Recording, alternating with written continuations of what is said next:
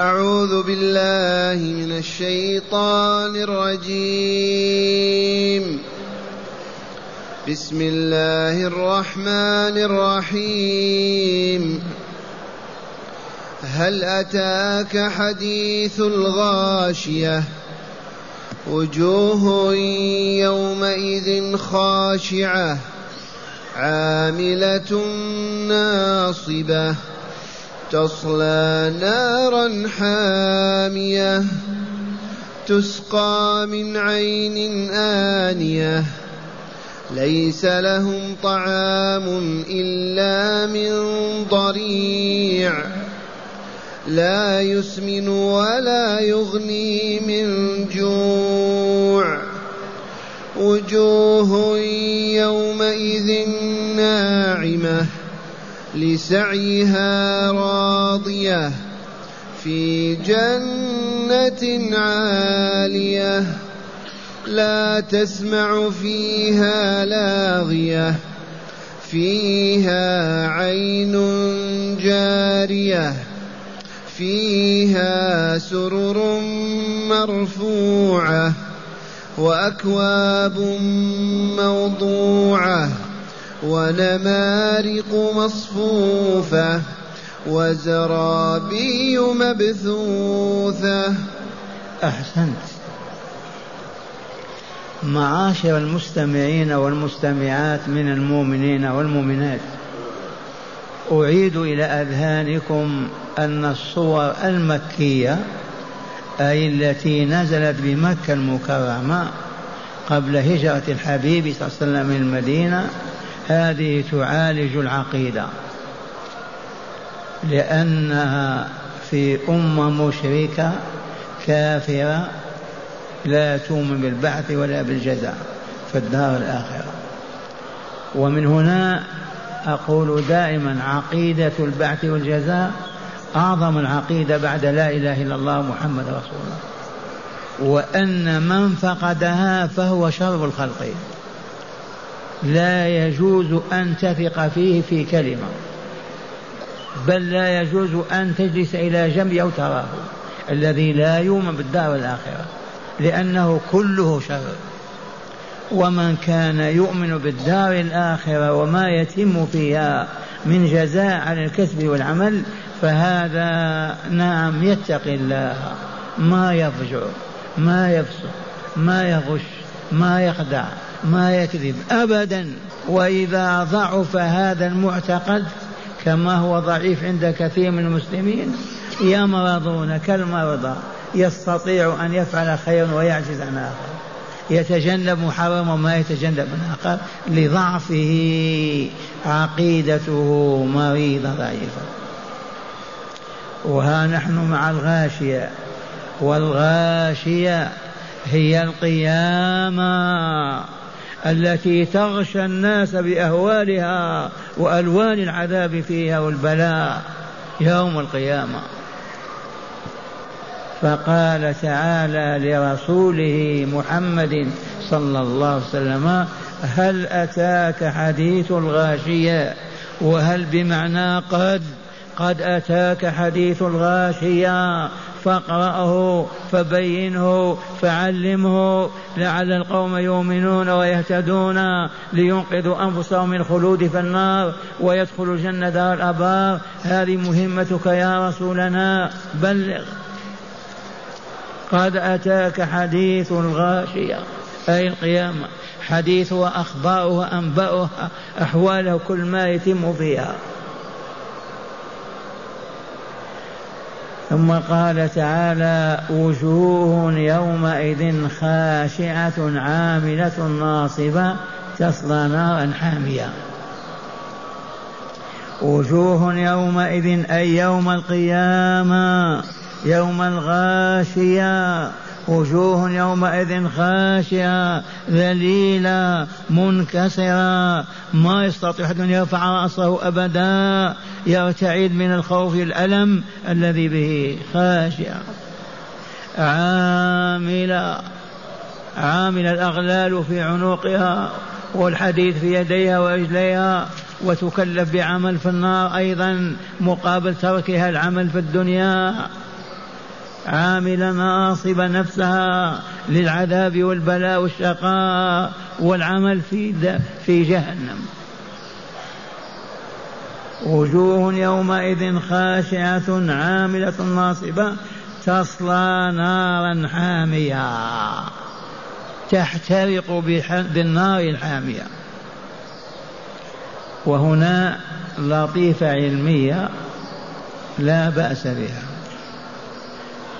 قد يصدق هذا اللفظ على الرهبان والعباد من الكفار من الكفار. وهم خاشعون أذلة ناصبون تاعبون في العبادات وهم أهل النار لأنهم مشركون كافرون. يوجد عباد كيف ما تتصور؟ من الرهبان. تنطبق عليهم هذه. والقرآن حمال الوجوه.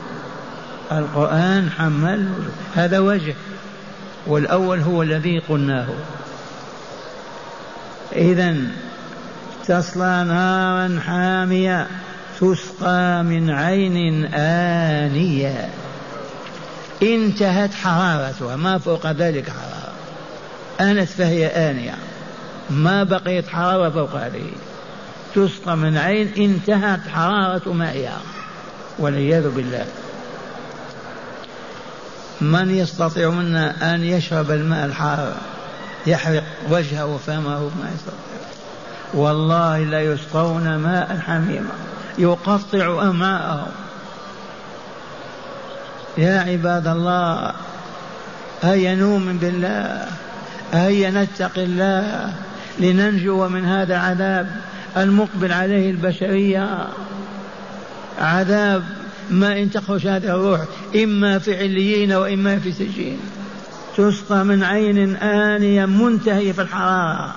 ليس لهم طعام يأكلونه ويتمتعون به. مع الجوع وشدته ليس لهم طعام اللهم إلا من ضريع. واسالوا العرب عن الضرع شجر منت خبيث ما يؤكل في الصحراء. وشجر النار أعظم اصل هذا الضريع. منت منت عفن. هذا طعامهم.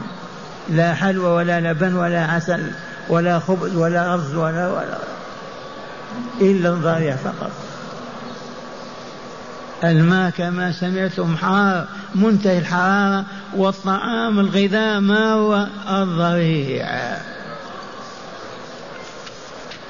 تسقى من عين آنية ليس لهم طعام إلا من ضريع. بين تعالى فوائده أو منتجاته لا يسمن ولا يغني من جوع. هذا الضريع لو يأكله ما يسمن أبدا. حتى الحيوانات تأكله في الصحراء ما تسمن ولا يغني من جوع. ويبقى الجوع هو الجوع. يمزق مصارينهم أمامهم وهم يأكلونه. هؤلاء من هم؟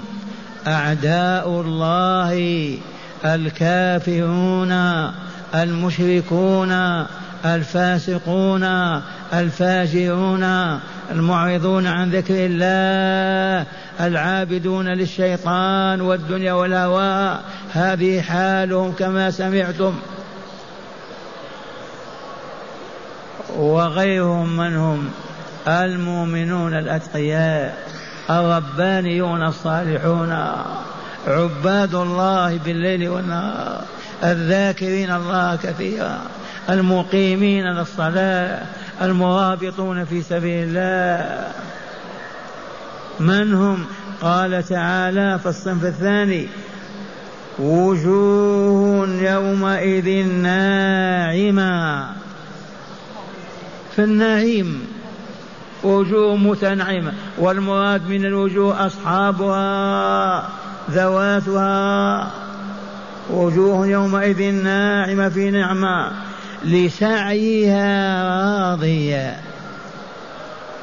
أي سعي لها عملها الصالح أيام حياتها في دار الابتلاء في هذه الدنيا.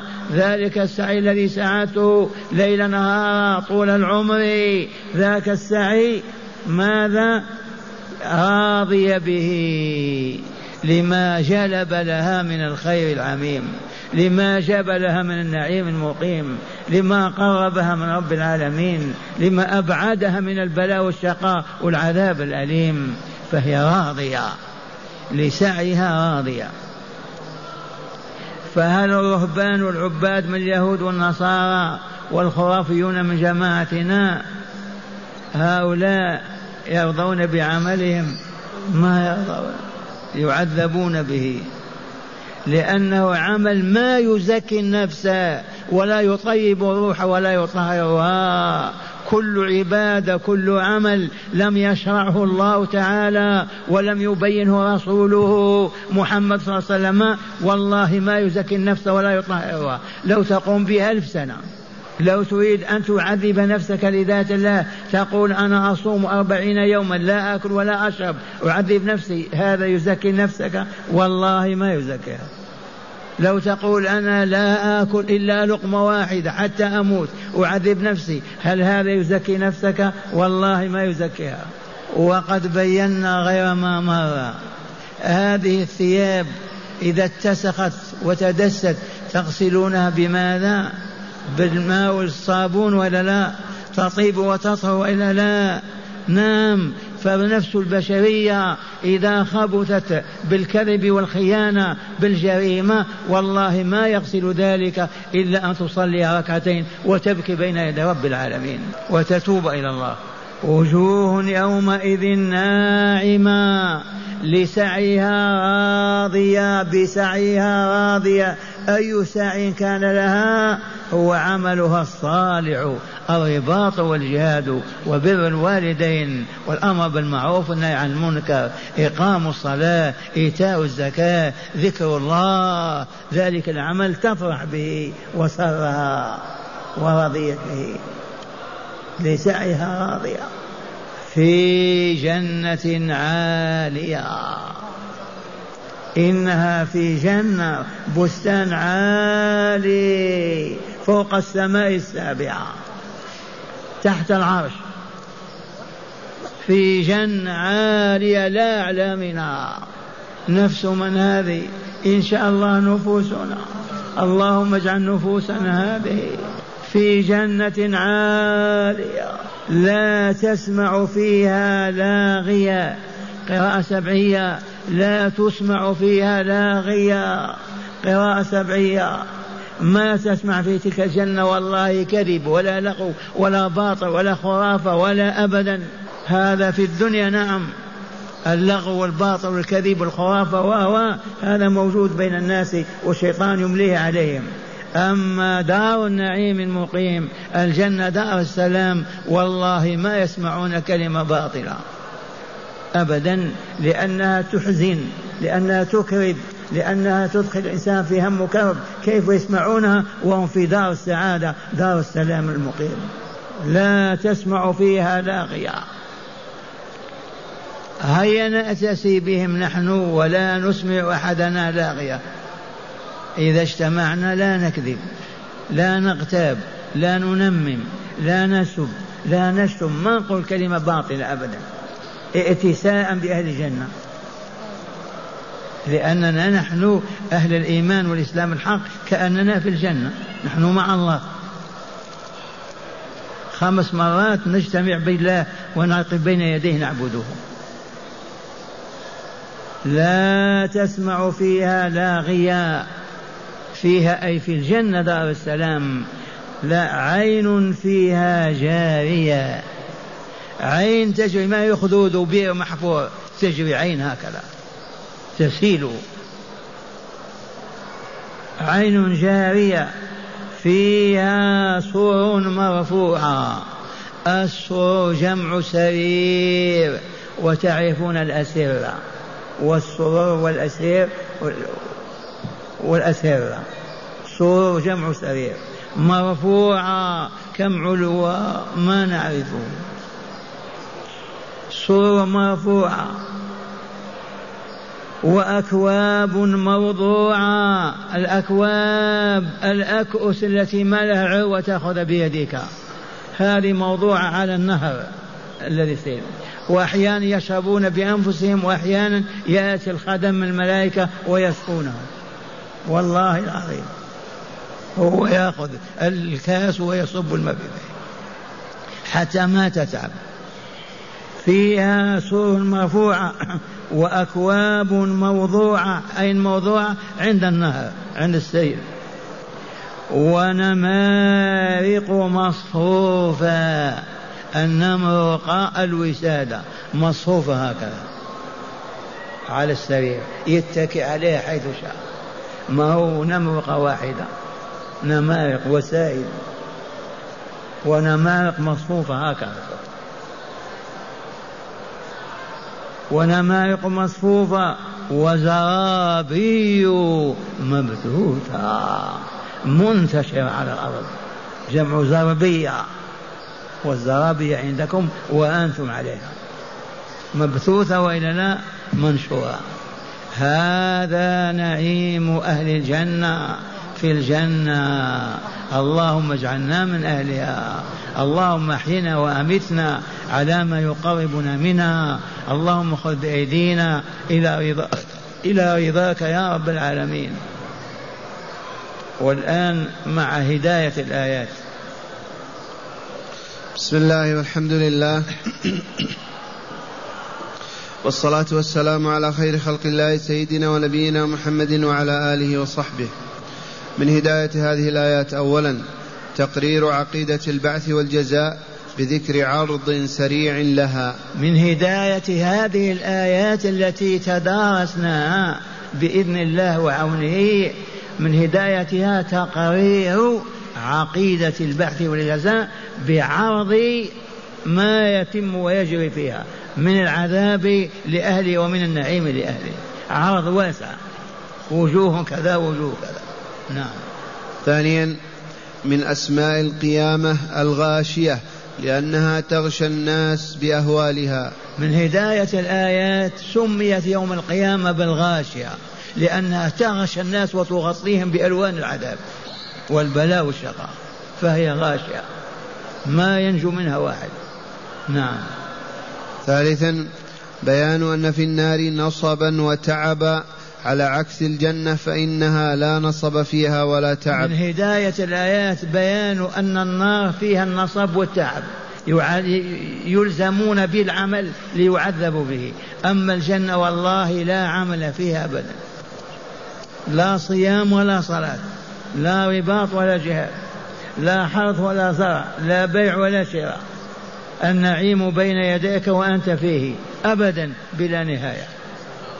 أما أهل النار فوالله لا يكلفون يكلفون بصعود جبل من أعلى جبال في النار. يمشي يطلع خطوة ويهبط وهكذا طول حياته. نعم. وأخيرا من مؤلمات النفس البشرية لغو الكلام والكذب والباطل وهو ما ينزه عنه المؤمن أو ما ينزه عنه المؤمنون أنفسهم. من هداية الآيات ما بيناه. أن نترك لغو الكلام. لسنا من أهل اللغو والباطل في أحاديثنا وفي أعمالنا. حياتنا كلها دين وإسلام. ما نقول أبدا كلمة توذي. لا ننطق بنطق فاحش. أبدا أبدا ومن زلت قدمه فليستغفر الله ومن كانت هذه عادته فليجاهد نفسه وليرابطها حتى يستقيم. وليجالس الصالحين ويبتعد عن المفسدين. يستقيم والحمد لله. والآن نستمع الآيات مجودة. أعوذ بالله من الشيطان الرجيم. بسم الله الرحمن الرحيم. هل أتاك حديث الغاشية؟ وجوه يومئذ خاشعة عاملة ناصبة تصلى نارا حامية تسقى من عين آنية. ليس لهم طعام إلا من ضريع. لا يسمن ولا يغني من جوع. وجوه يومئذ ناعمة لسعيها راضية في جنة عالية.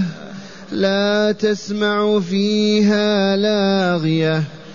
فيها عين جارية فيها سرر مرفوعة وأكواب موضوعة ونمارق مصفوفة وزرابي مبثوثة.